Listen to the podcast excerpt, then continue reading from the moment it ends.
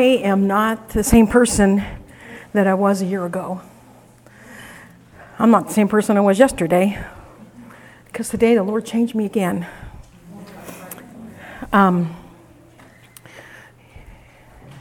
my um, really incredibly sweet times with the Lord are so few and far between. And um, I believe it's because He wants me just to keep trusting in Him. But for about, I don't know, three, three months or so, I can't, um, I can hardly open my Bible where He isn't showing me something really big.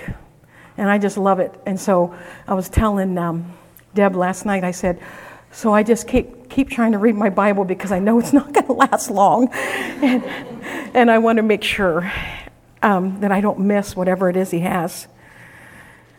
But um, today, oh, notes for minor on the very, behind all those line sheets, you'll see notes that I typed up for you.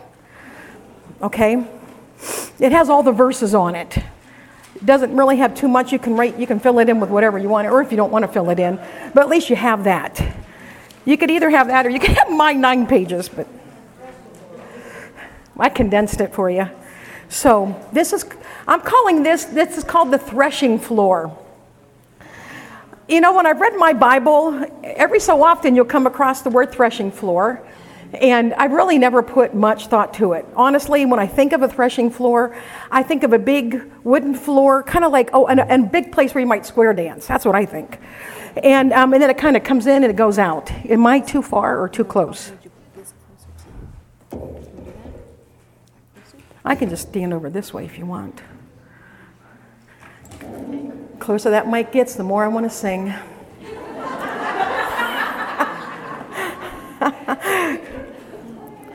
but recently, and it's probably because of where I've been reading in my Bible, the word threshing floor kept popping up. And then, you know, but when you think of threshing floor, I think of agriculture. I think of something to do with agriculture. But um, there was this one time this threshing floor was used, and it just threw me off. We're going to talk about that in a second. But it, it totally played with my mind. And so as a result, I start looking up in commentaries about threshing floors. And, um, and then also I Googled so I could see what one looked like. And you would have seen one if I'd had my way, but the Lord must have wanted something different because we're not seeing one. Um, so I'm just going to describe it. It would probably be like from this wall to um, Abby, raise your hand. Pro- I'm going to guess there's going to be like, they're like this big. They're big and they're round. And they usually have a, a, stone wall around them. And um, often they would put stones down like pavers in it. So they'd be all over, but it'd be uneven. So then when the farmer would collect his wheat, he would throw it on the threshing floor he would take his oxen and he would attach like wooden sleds to the back of them. And they would go around and around. You ever been to uh, Algonquin and they're making that sorghum and those horses go around, you know, smashing that uh, corn stalks? Sort of like that. Not, oh, not, it, that's horses. This is oxen and it's wheat. but just picture it. And they're going to go around and around. And it starts off real, you know, tall and it's got things sticking off of it. They're called um, kernels. And they fall to the ground, and then these oxen, they, they just knock it off, and then they're able to, they pick, they have big uh, wooden, almost pitchfork things, winnowing, winnowing um, something or other, and they go like this, and they throw it up in the air, stuff blows away. And then you have these kernels that get smashed and they get ground. See, the threshing floor is um, where you take the grain and you make it into something useful. You smash it, you grind it, and it's unrecognizable. If you looked at a stalk of wheat and you think of a bag of flour, they don't quite look alike. It's where the parts that aren't needed, the parts that are in the way, the parts that are flaky, f- flaky, I have a lot of those. Um, the parts that are hard and crusty, and I have way too many of those. It's where they're, I wasn't trying to be funny there. I'm sad about that. I'm still not trying to be funny. It's where they're all knocked off and they're blown away. So we're going to look at some stories in the Bible, but before we do, I just want to read, uh, look at a few verses. I'm gonna, I'm not going to read them. Well, no, that's not true. These I'm going to read. The, the other ones I'm not because they're very long. Um, but the threshing floor was a place of blessing. In Deuteronomy 15, 13, and 14, God was giving them some of the, the law that He wanted them to follow. And He said, uh, when you, uh, they would have servants, and after they were served a period of time, they were allowed to go free. And he would say, When you release a male servant, do not send him away empty handed. Give him a generous farewell gift from your flock, your threshing floor, and your winepress. Share with him some of the bounty with which the Lord has blessed you. So, this threshing floor was part of where they would find was where a place where God blessed them. It was a place of bounty. And not only was it a place of blessing, but it was a place of provision and storage. Um, if you have those words, you'd probably say was af provision and storage, because mine says that. Um, apparently, I can't type. But in Joel 2:24, he was telling them, he was giving them something to look forward to, and he said, "The threshing floors will again be piled high with grain, and the presses will overflow with new wine and olive oil." So our, our God wants to provide. And then the next place is 1 Samuel 23 1. The threshing floor was also a place that was looted and plundered. It talks about um, it was looted and plundered by the enemy. It says, One day news came to David that the Philistines were at Keilah and they were stealing grain from the threshing floors. So then he was going to go fight them. And you know what? We have an enemy that has come to kill, steal, and destroy. And so he, just like those Philistines came and were taking over this threshing floor, we have an enemy that wants to do that to us. And now this is the verse that threw me off. Now you're going to just have to picture this because I even I even googled this because I wanted to see pictures of it. I mean, they didn't have cameras back then, but someone drew it. It says the threshing. I have the threshing floor as a place to seek and hear from the Lord. Um, in 1 Kings 22, 10, King Ahab, who was the king of um, Israel, and King Jehoshaphat was the king of Judah. They, um, were, they were discussing about whether they were going to join forces and go and fight an enemy. And so they, they decided that they were going to seek um, guidance from this. And so, so these two kings, listen to what they did. They were dressed in their royal robes, so picture that. And they were sitting on their thrones at the threshing floor near the gate of Samaria. And then it says all of Ahab's prophets, and in another verse it says there were 400 of them, were prophesying there in front of them. So here you have these two kings on this place where grain is, is um, smashed, all decked out in their royal robes, on their thrones. Can you picture four? And there are 400 these prophets all around. They said they were um, dancing all around. They were prophesying all around them. That is, that is what I read, and I kept thinking, what, is, what does all that mean? I still don't know what it means. So, um, but you know what? I, uh, a, um, a threshing floor is also it, it's, it, it's a void space the same word the greek word goren for threshing floor also means a void space and it also means an open area and so um, and, and if you know about the gate, the gate is where justice was dispensed. That's where they would sit and they would make decisions there at that gate. And so that's why they were at the gate. And so these kings were there. And um, I'm not going to go into the rest of the story because the threshing floor was the only important part that that story to me. but don't you find that odd that the king would go and do that? And so that's what made me wonder what a threshing floor is. Um, but at the threshing floor, lives are changed. And so, um, first of all, sorry, I feel like I'm on an airplane. An airplane. Where are my peanuts?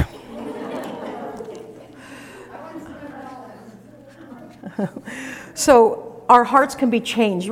Gideon in um, Judges chapter 6 And you know, I, I taught on this in our, in our Shine group here for our young kids. And um, the Lord just really, really spoke to me during that time. But later, when I was working on this threshing floor, I, I didn't even notice some of these things until I was studying for this. But in Judges chapter 6, it says that an angel came. An angel of the Lord came, and Gideon um, was threshing wheat, and he was doing it at the bottom of a wine press because he was trying to hide the grain from the Midianites. And this angel came to him. Now imagine, he's hiding. He's hiding what he's doing, and he's doing it in a place that wasn't even made for it. And this angel appeared, and this angel said to him,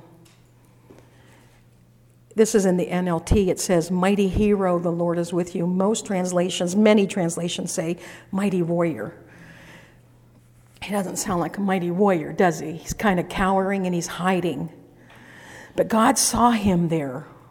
And God saw him threshing wheat in a wine press. And I never caught that. I just always thought he was pressing, doing where he was supposed to. But then later in that chapter, in um, verses 36 through 37, well, God, in the meantime, God had told him he wanted to go and fight the Midianites. And he's still not feeling like much of a warrior. And he's questioning wondering if he really heard from the Lord. And this is where, you know, the story where he puts the fleece out and he puts it out one night. And I might be getting this in the wrong order, but he puts the fleece out and he says, Let the fleece be dry and the ground be wet. And it happened. But he still wasn't sure if he's hearing from the Lord. So he put that same fleece out. And he did this, he did this all on the threshing floor. So now he's out in the open. He's no longer hiding in the wine press. Now he's out on this threshing floor putting this fleece down. And this time, Lord, can you have the fleece be dry and the ground be wet? And God did it again. But what I find fascinating is that when God saw him in the wine press, he called him the mighty warrior. And by the time he was done, he was on the threshing floor and, and he was ready to go fight. And so at the threshing floor, our hearts can be changed. And also on the threshing floor, God's plans are cemented and they can move forward. In uh, Ruth, Ruth chapter 3, 1 through 14, um, Ruth was a Midianite, the same people that Gideon was fighting. So here's Gideon with his 300 men. They go out, they're fighting 135,000 men. But you know what? God, in his incredible um, foreknowledge, knew this family over here, these Midianites, I'm going to preserve them because some one of them is going to have a daughter named Ruth. And there's this family going to be coming from Bethlehem that because there's a famine. And I, you know what? She's going to marry this guy. And, and so God had Ruth married and um, to, to this guy, and her husband dies, the mother in law's husband dies, and another sister in law's husband dies. So now you have these three widows, and they're all crying. And uh, Naomi decides to go back to Bethlehem, and Ruth ends up going with her. So they're really probably not like today. There probably weren't a lot of help wanted signs out. And Ruth had to get something so they could eat. So she would go down to the to where the wheat was. And one of the laws that God had put in place was whenever you go and you harvesting your wheat, anything that falls, leave it there. Leave it there for the widows, leave it for the poor, leave it for the, the sojourners that are coming through. And so she knew she could go down there and she could, she could collect some and take it home and they could make it into bread. And so one night, Naomi, after she comes back from the fields, Naomi's like, you know, she didn't say it like this, but this is how I would say it if it was Christy. I would say, You got to get yourself a man. and she got one, let me tell you. He was part of me. She said, This is what I want you to do. I want you to take a shower, put on your best clothes. I want you to get some perfume on you and I want you to go to the threshing floor of Boaz. Boaz was the owner of the field where she had been collecting the wheat. Oh, I'm so sorry. I want you to go to that I want you to go to that threshing floor. Don't let them know you're there. And after he is done eating and drinking and he lays down for the night, I want you to go over and I want you to lay beside him. And I want you to just take the corner of his blanket and put it on you. And there was there's all kinds of symbols in that. Well, she did that. She did just what her mother-in-law said. Hear that, Christy?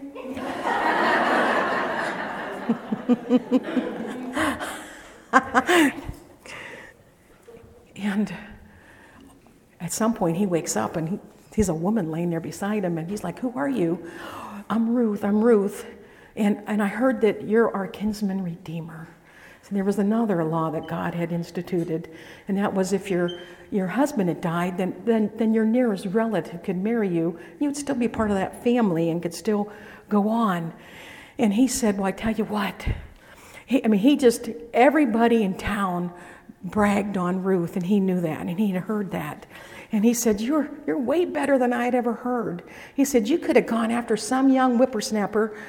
That's message. No.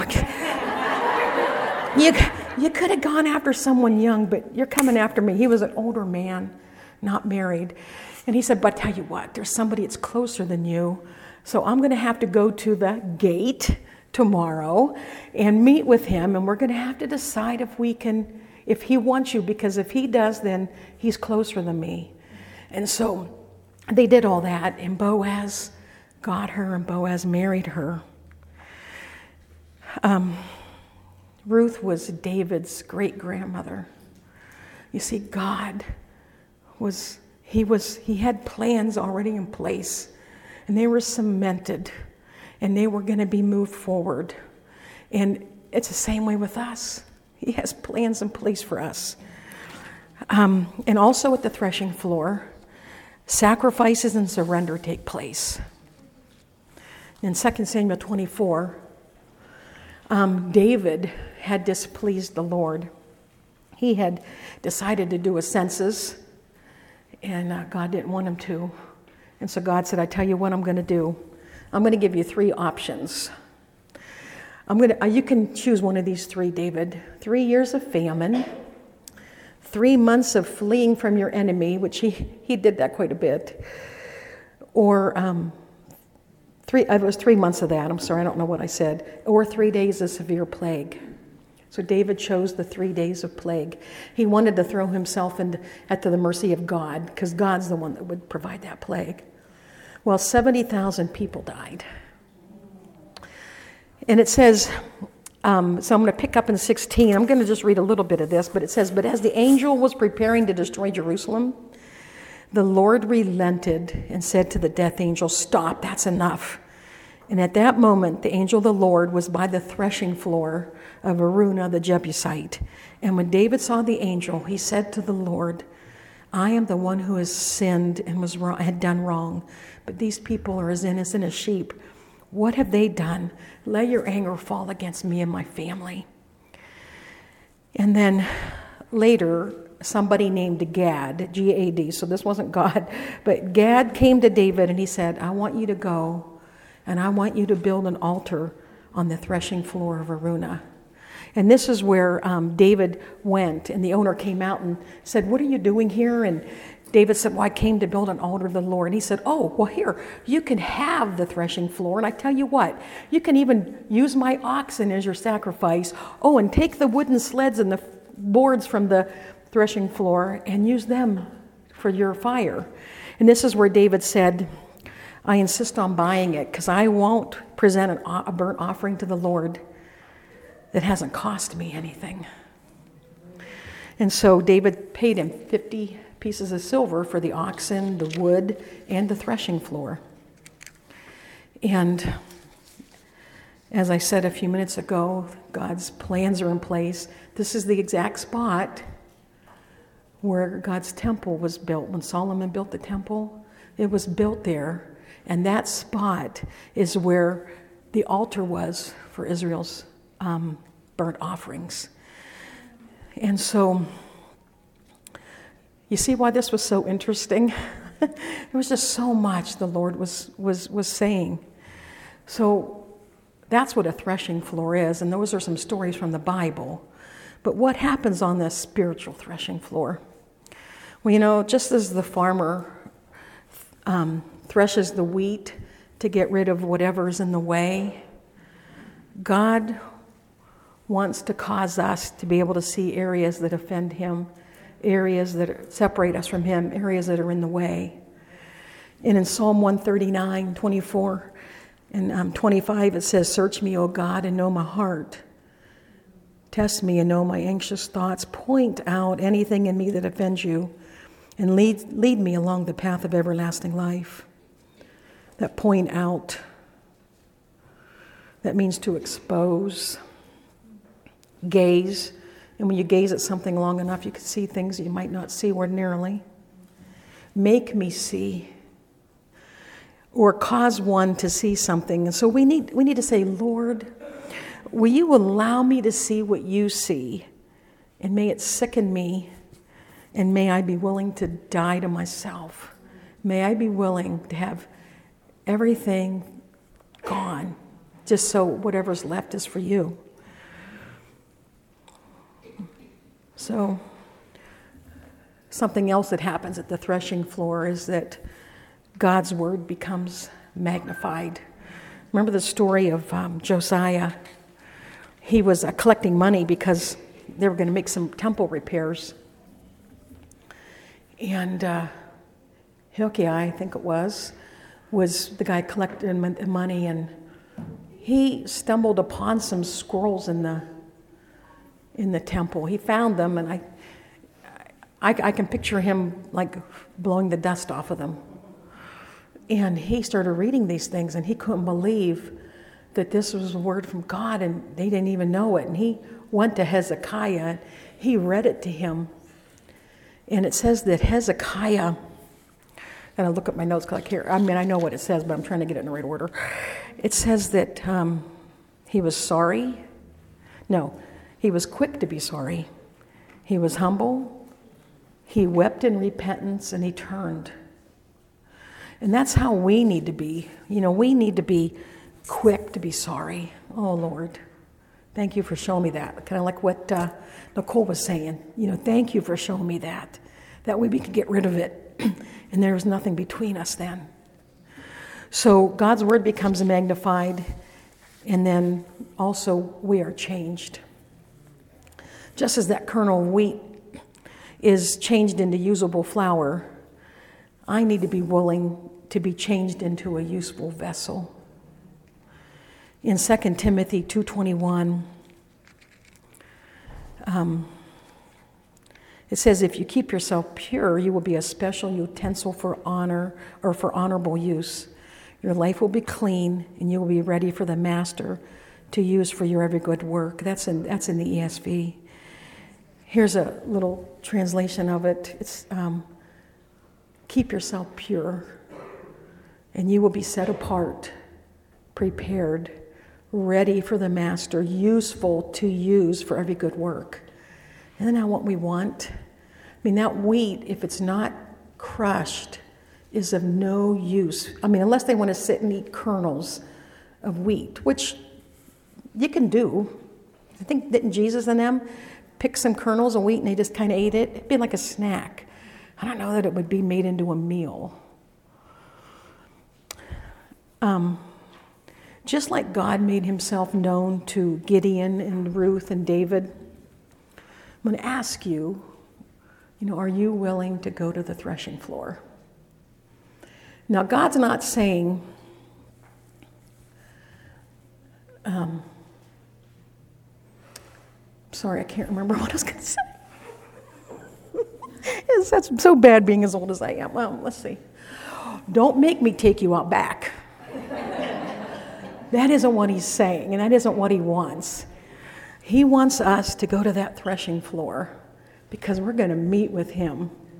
You see, just as it says that grain is taken and it's made into something useful, and it's smashed and it's ground and it's made unrecognizable. And the parts that aren't needed, the parts that are in the way, the parts that are flaky, the parts that are hard, the parts that are crusty or just all knocked off and blown away. That's what He wants to do. The Holy Spirit will do that same thing in our lives.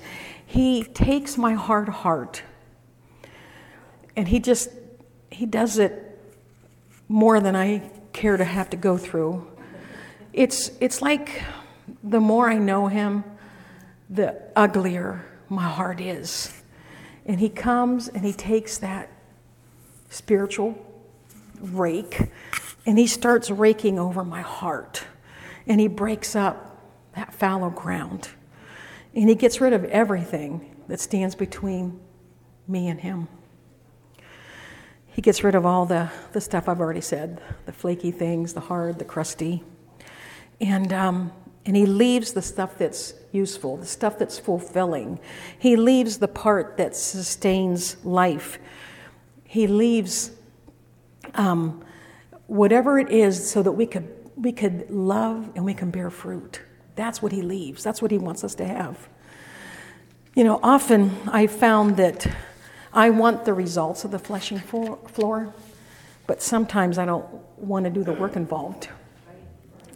It's just much easier to hit the soothe on, what's that called? Snooze, yeah. It is soothing too, let me tell you.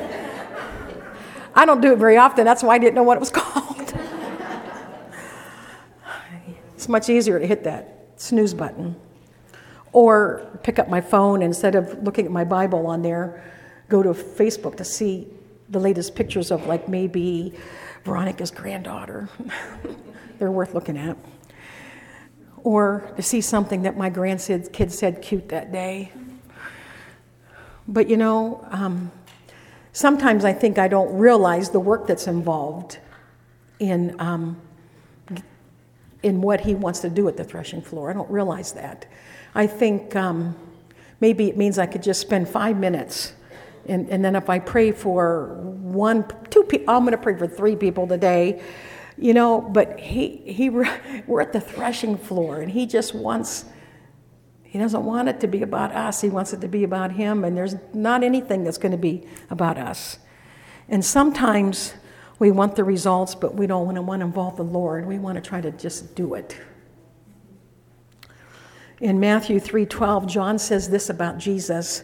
He said that he is ready to separate the chaff from the wheat. And with his winnowing fork, see, I knew there was another word that came after winnowing. And with his winnowing fork, then he will clean up the threshing area, gathering the wheat into his barn, but burning the chaff with never ending fire. I, I want to be, I don't want to be blown away. I don't want to be burned up. And I want a heart that I don't want anybody else to do that either. I want to have that, that heart that, just like Jesus had, his whole reason he came here was what did you say? To love us and to save, to save us. what was the other thing? I wrote it in my notes. I thought, oh, yeah, that just goes right. You see, Satan, you know, you've heard, um, I can't remember even where it's at, but Jesus said to uh, Peter that Satan desires, desires to sift you like wheat. Wheat, heard that? Well, may I suggest to you that we're all going to be sifted. But you have a choice of who you're going to get sifted by. You can either be sifted by Satan, who doesn't really give a hoot about you, or you can be sifted by a God who wants to make you useful for his kingdom. When I, when I think of that, my first thought is okay, God, I'll allow you to sift me any day you want. In the threshing floor, we step out of our comfort zone like Gideon did in the threshing floor, I mean, we meet the Lord face to face and we allow Him to do whatever it is that He needs to do to make us useful vessels for the kingdom, like David did. At the threshing floors, we lose our inhibitions and we surrender ourselves to the hands of God, like Ruth. At the threshing floor, we're um, changed. No, yeah, that is what I was going to say. But there is a price to pay. So I want to ask you are you willing to surrender and allow God to bring you the place of usefulness in the kingdom? I'm pray. Lord God, I thank you for your word. I thank you for all of it. I thank you that you just showed me these. It's actually one word, threshing floor, but we make it in two. But Lord, you show me this. And a word that I have glossed over for 60 some years. And you showed so much truth in it. And Lord, I thank you. I ask that we would be women who would read your word. That God, that we would we wouldn't that we would be able to see that we can't make it without your word coming into us and changing us. And Father, I ask that we would be just like Jesus about our Father's business. Father, you are so good. Will you continue to have your way this weekend? Continue to open our eyes and continue to rake our hearts and continue to plant in us. Thank you for being such a loving and a kind God. May we surrender totally to you. In Jesus' name, amen.